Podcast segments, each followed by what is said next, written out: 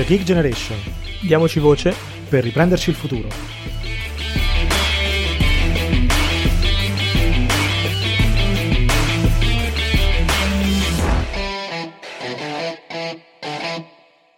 Bentornati su The Geek Generation, il podcast dei giovani e per i giovani per parlare dei sogni, delle speranze ma anche dei problemi di una generazione, anzi due, nel nostro paese.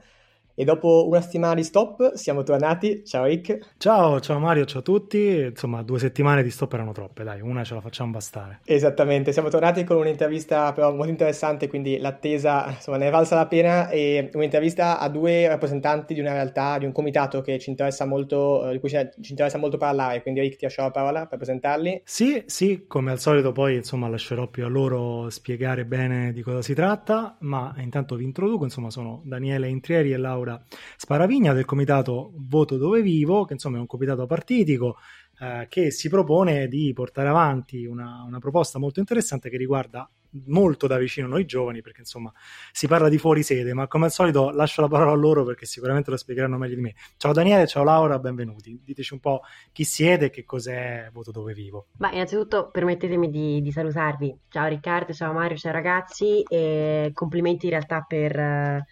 per il programma in sé, credo che incominciare a proporre il nostro punto di vista per quanto possa essere differente in base ai percorsi stile di vita, in base al percorso di formazione, però incominciare a proporre il nostro punto di vista nell'analisi e nella comprensione di quello che accade intorno a noi è già il primo passo avanti per provare a darci voce o comunque provare a fare una contronarrazione di ciò che sta, sta avvenendo. Allora, ciao, uh, intanto grazie Riccardo e grazie Mario per questo spazio.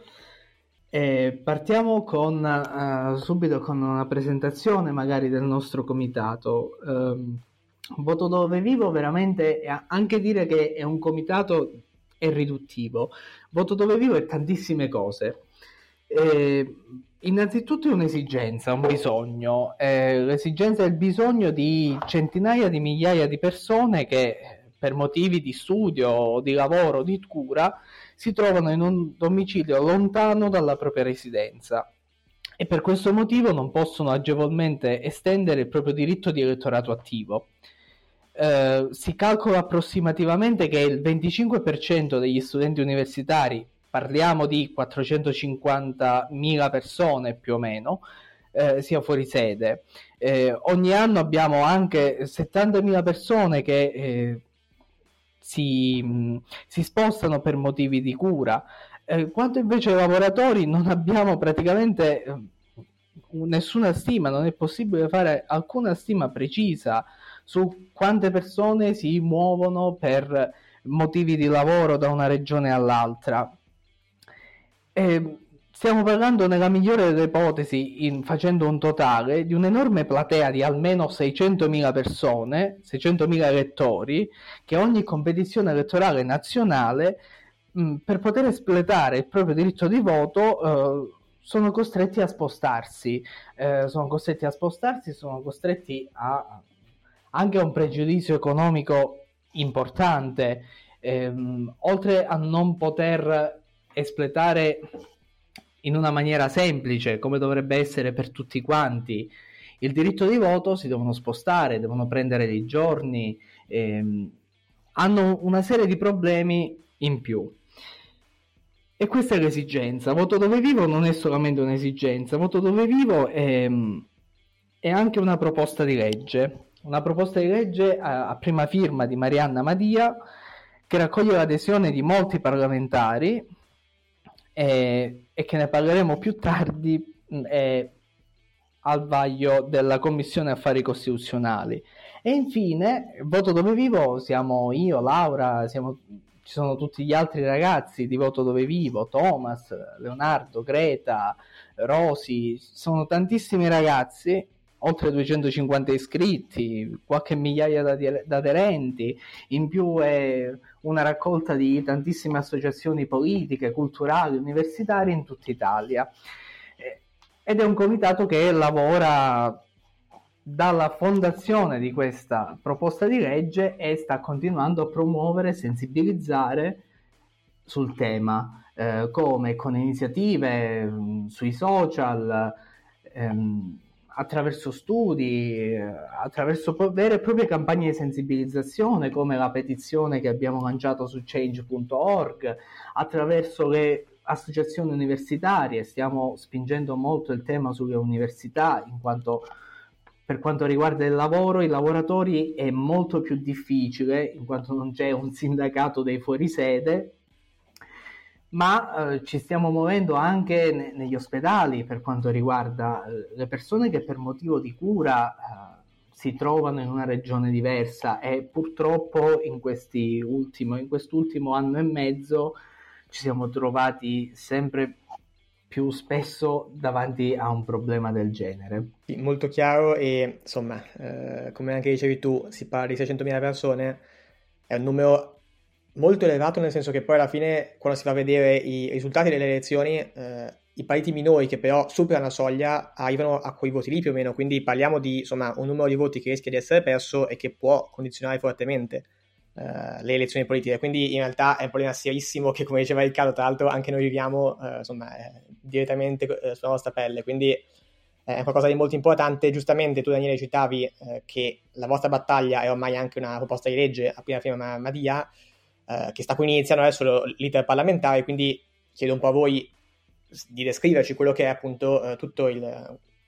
questo processo, diciamo, e cosa vuol dire anche insomma, rappresentare, come dicevi tu, un comitato di cittadini che poi eh, insomma, vede la sua battaglia realizzarsi o comunque iniziare a essere discussa in un Parlamento. Allora sì, come dicevamo prima, eh, abbiamo eh, depositato nel 2019, abbiamo prima presentato l'onorevole Marianna Madia, che è la deputata del collegio elettorale del, di Roma, dove mi trovo io, io sono uno studente fuori sede e con altri ragazzi della Sapienza abbiamo portato queste istanze al nostro onorevole di,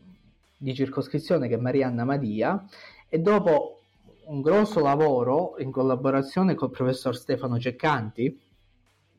eh, si è portato alla proposta di legge vera e propria, cioè redatta in articoli, ed è stata presentata con l'apporto di tantissimi onorevoli, basti ricordare l'onorevole Piccoli Nardelli, Pini, Ungaro, Quartapelle, Bruno Bossio, Martina e altri,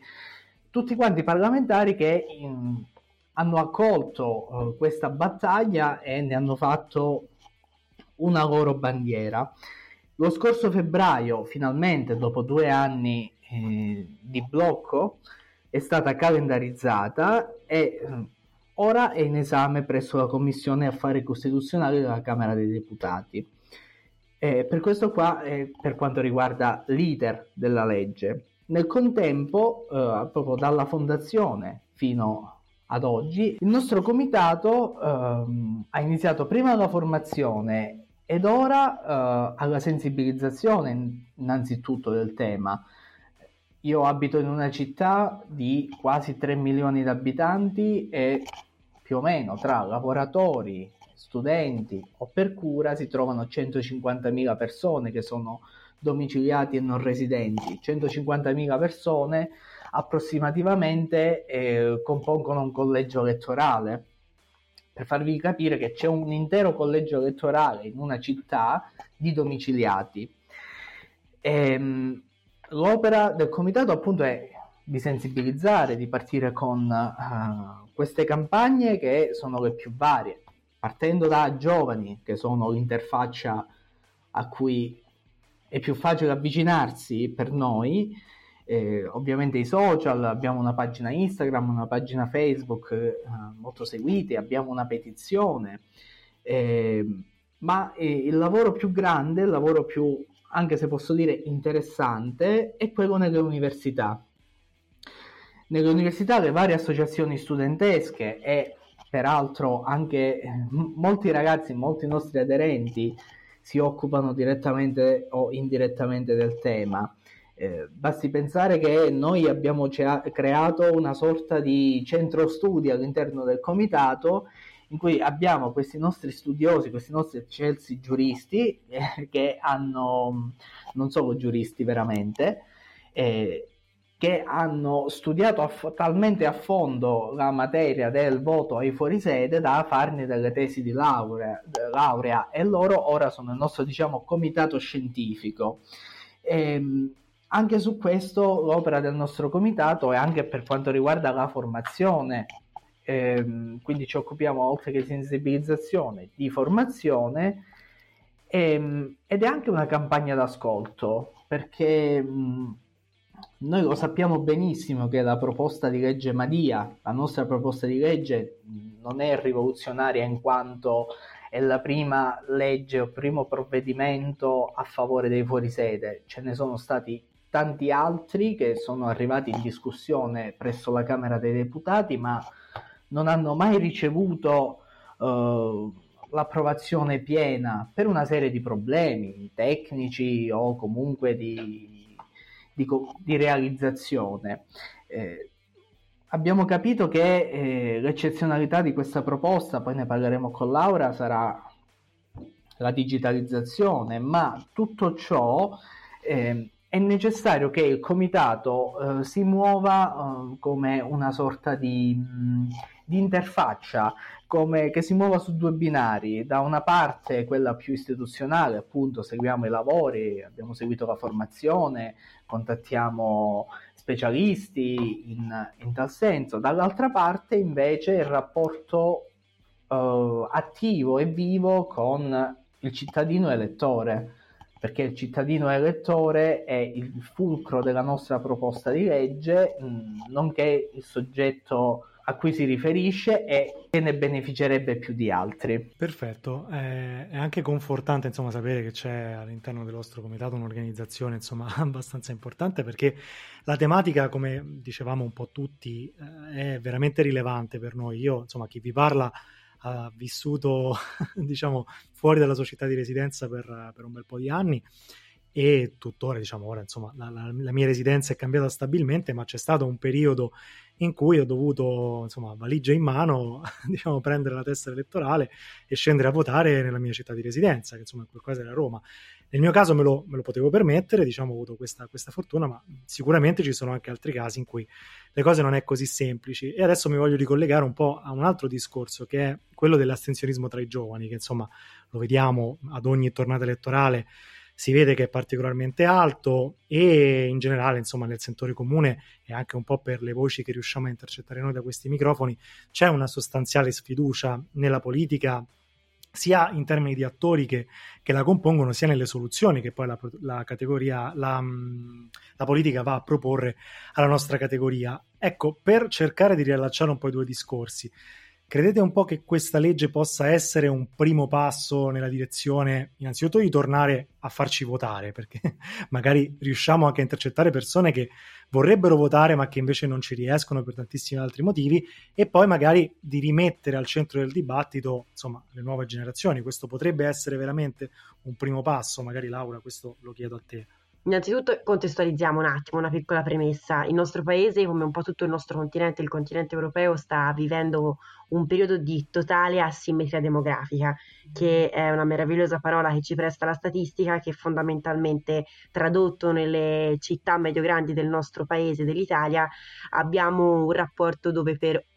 3 over 80 abbiamo un solo under 30 il che vuol dire anche che proprio nelle previsioni delle politiche pubbliche dei prossimi 10, 15, 20 anni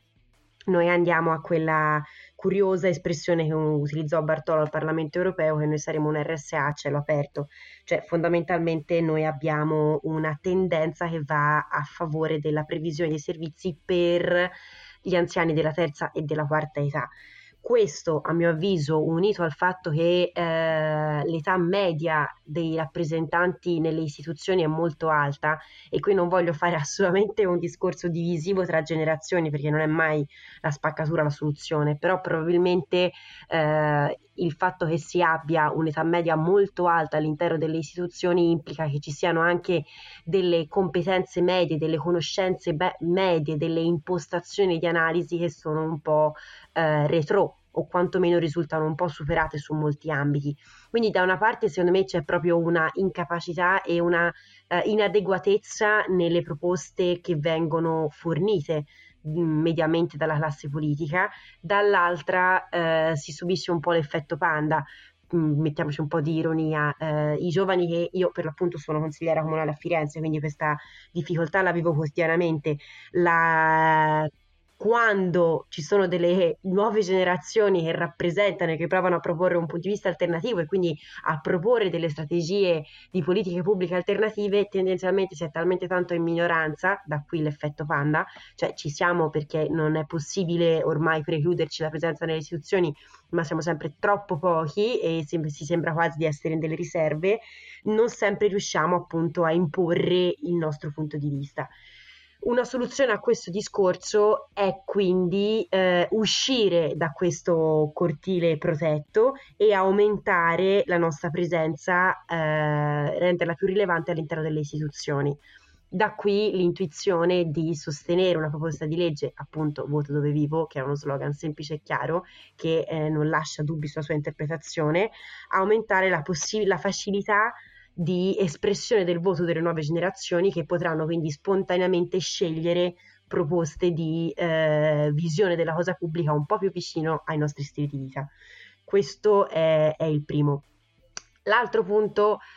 evitare di essere fraintesi, non è che giovane vota giovane, non è così banale né così superficiale l'approccio vo- al voto delle nuove generazioni, ma sicuramente rendere possibile e non dover eh, porre il, un, un, giovane di fronte alla scelta del dover chiedere ferie al lavoro, dover chiedere, trovare soluzioni per la gestione della conciliazione familiare, dover anche fare degli investimenti economici che mh, mm, non capisco questa arroganza per cui si dà per scontato che tutti tutti possano avere tutto, beh, sicuramente se glielo rendiamo possibile, forse magari ci sarà anche più interesse nel, nell'informazione, nel prendere parte ai processi.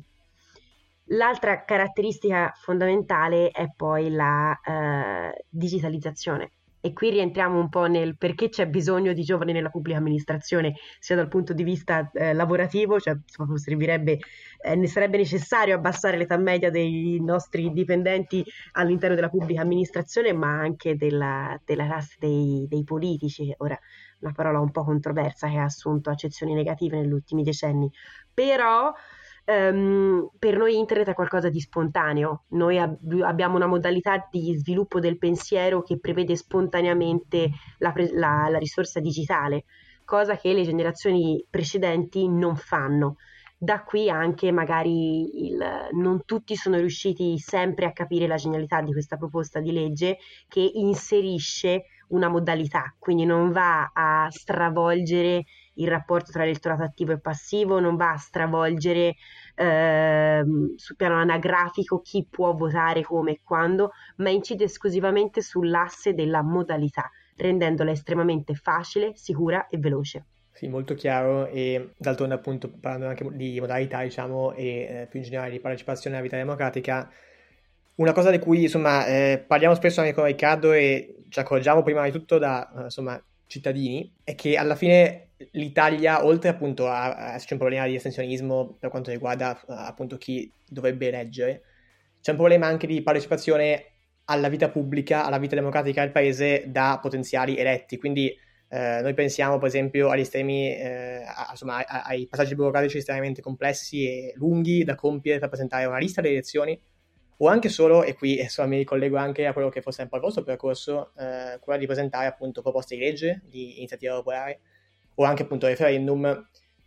Queste ultime, insomma, iter sono stati eh, recentemente semplificati, però eh, rimangono comunque eh, insomma, molto lunghi. Quindi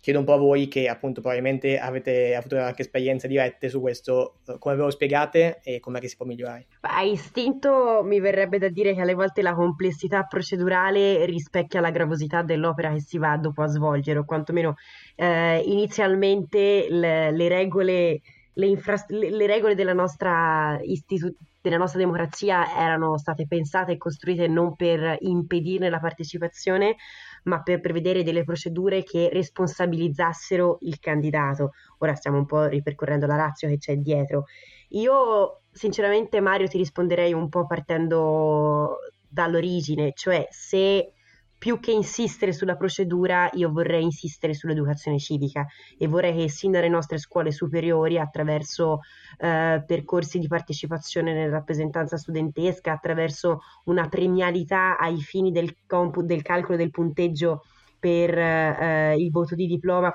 fossero previsti dei crediti extra per coloro che si impegnano attivamente all'interno delle comunità. Ecco, io gradirei che sin dal percorso di formazione si eh, coinvolgesse il ragazzo e, lo, e, la ragazza ovviamente e lo si aiutasse a sviluppare una coscienza critica e un pensiero politico. Si facesse un po' quella che è la famosa che dicevano anche nell'antica Grecia, la palestra di formazione della, della cittadinanza attiva.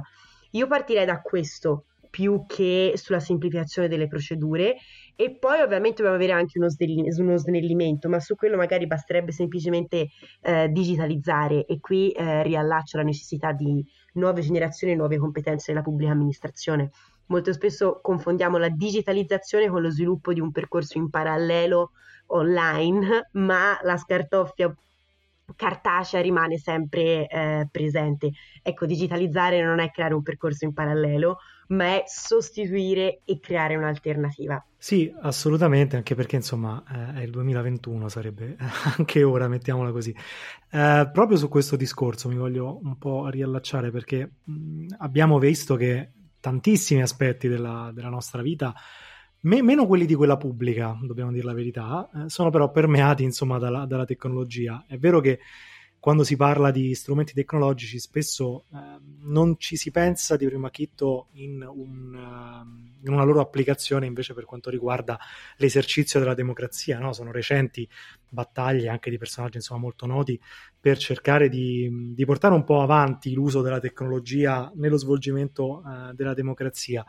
Però su questo, visto che abbiamo parlato di, di, voto, voi insomma state facendo questa battaglia sul voto fuori sede, ma il voto elettronico probabilmente potrebbe in qualche modo arrivare, non dico a rendere obsoleta, ma comunque insomma a, a semplificare molto la, la vostra proposta. Ecco. Ehm, questo potrebbe essere il prossimo passo, magari da compiere anche in Italia, secondo voi, oppure siamo talmente indietro che anche solo parlarne è un qualcosa insomma di fantascientifico? Ma secondo me, se c'è una cosa buona che questa situazione pandemica ci ha, ci ha causato è aver mostrato che un'educazione digitale è possibile se, eh, se sostenuta, mantenuta e erogata. Quindi assolutamente è possibile. Mi rifiuto di credere che sul piano della sicurezza del voto il nostro paese non sia, garan- eh, sia capace di garantire una uh, attrezzature e un controllo del, della procedura. Ci riescono altre democrazie occidentali e non solo, quindi non vedo perché la nostra non possa riuscirci. Abbiamo poi anche una qualità all'interno del, dei percorsi accademici, in tal senso che basterebbe coinvolgere i nostri laureati e i nostri ricercatori e lì finisce il mio già chiuso ma eh, secondo me è una questione di ancora lì di educazione digitale che noi dobbiamo continuare a eh, fare sia nei giovani quanto nelle generazioni più, eh, più, più, più anziane. E assolutamente certo che è plausibile. Il Covid l'ha mostrato, stiamo chiedendo all'intera popolazione italiana di prenotare le dosi del vaccino, abbiamo chiesto ai più giovani di spendere un intero anno della loro vita nella didattica online e quindi abbiamo chiesto a interi settori del mondo del lavoro di traslarsi nell'online, al di là del giudizio di merito se positivo o negativo, però è un dato di fatto che i più ci sono riusciti. Quindi sì, il voto online si può e si deve fare e permettetemi un inciso, giustamente il voto, fare, la proposta di legge fa sempre riferimento a, ai fuorisede e sono coloro a cui pensiamo maggiormente, ma pensiamo un po' ai nostri stili di vita, pensiamo un po' alle nostre storie di vita. Sempre più spesso ci troveremo ad avere le residenze connesse alle prime case che tendenzialmente ereditiamo dai nostri genitori e dai nostri nonni. Ricordiamo che in questo paese oltre il 90% delle case sono eh, possedute dalla generazione nata intorno agli anni 60, quindi noi ereditiamo più che acquistiamo e questo è un altro altro problema, però quindi molto spesso la residenza è connessa al nostro luogo di nascita, ma sempre più spesso il nostro domicilio è in tutt'altre zone del paese e anche molto spesso frequentemente cambia, sia per esigenze di lavoro che di vita che di, di scelte. Quindi eh, scegliere di sostenere questa proposta di legge e essere parte attiva del comitato voto dove vivo fondamentalmente è una maniera per permettere alla nostra democrazia di essere presente e al passo con i tempi e di garantire la partecipazione alle istituzioni di tutta quanta la cittadinanza a prescindere dal proprio percorso di vita. Per coloro che potessero sostenere una difficoltà nel eh, creare una struttura all'interno della pubblica amministrazione capace di eh, mettere in moto il, il processo per il voto elettronico, beh, non è assolutamente così, perché comunque all'interno del Next Generation Europe e quindi i fondi che saranno erogati nei prossimi anni attraverso l'Unione Europea, fortunatamente, sono previsti interi capitoli per l'assunzione di eh, personale qualificato e con competenze eh, specifiche per sostenere la, la pubblica amministrazione nel, nel passaggio che deve fare e nell'evoluzione che deve fare. Parallelamente sappiamo anche che a livello di eh, ministeri stanno eh, preparando numerosi bandi di assunzione, quindi se riusciamo a sostenere un uh, ringiovinamento in termini di competenze della nostra pubblica amministrazione, beh, sosteniamola anche sul piano legislativo e permettiamo la partecipazione. Molto chiaro, molto chiaro e insomma eh, assolutamente condivisibile, come diceva anche Riccardo prima, siamo insomma, nel 2021, quindi è bene che insomma, anche il nostro paese quantomeno si allinei, eh, come diciamo anche spesso noi, alle migliori pratiche che vengono anche da altri paesi eh, e che insomma, eh, devono arrivare anche qui. Quindi eh, insomma, tutto molto condivisibile e ringrazio moltissimo Daniele e Laura per essere con noi perché la battaglia che portate avanti è una battaglia, di nuovo, lo ripeto, cruciale e che speriamo possa trovare presto insomma, una vittoria anche in Parlamento e nelle istituzioni. E niente, quindi davvero ringraziamo Daniele e Laura per essere con noi e eh, speriamo appunto di poterci ritrovare presto, magari vittoriosi su questa battaglia e insomma di portare avanti, eh, come dire, quello che è alla fine anche un modo superandi che è quello di... Iniziare a alzare la voce come eh, giovani che si trovano in situazioni non, spesso, non sempre facili eh, e quindi insomma eh, tornare a lottare quantomeno per avere un futuro sempre migliore. Quindi grazie mille ragazzi e alla prossima. Grazie a voi, buona serata. Ciao, grazie. Grazie, grazie ancora ragazzi. Allora, io mh, mm, vi ringrazio intanto per, per, essere stati con noi. Insomma, se siete interessati a leggere qualcosa su Voto Dove Vivo, ci sono tutti quanti i riferimenti su Facebook, poi vi mettiamo tutti quanti i link così potete guardare tutto quello che vi interessa. Ricordate insomma di continuare a seguirci su tutti i vari canali, li conoscete, insomma Instagram, Spotify, Apple Podcast, tutte le varie piattaforme, ormai ci trovate un po' ovunque. Vi do appuntamento al prossimo episodio e ricordate, diamoci voce per il benessere futuro.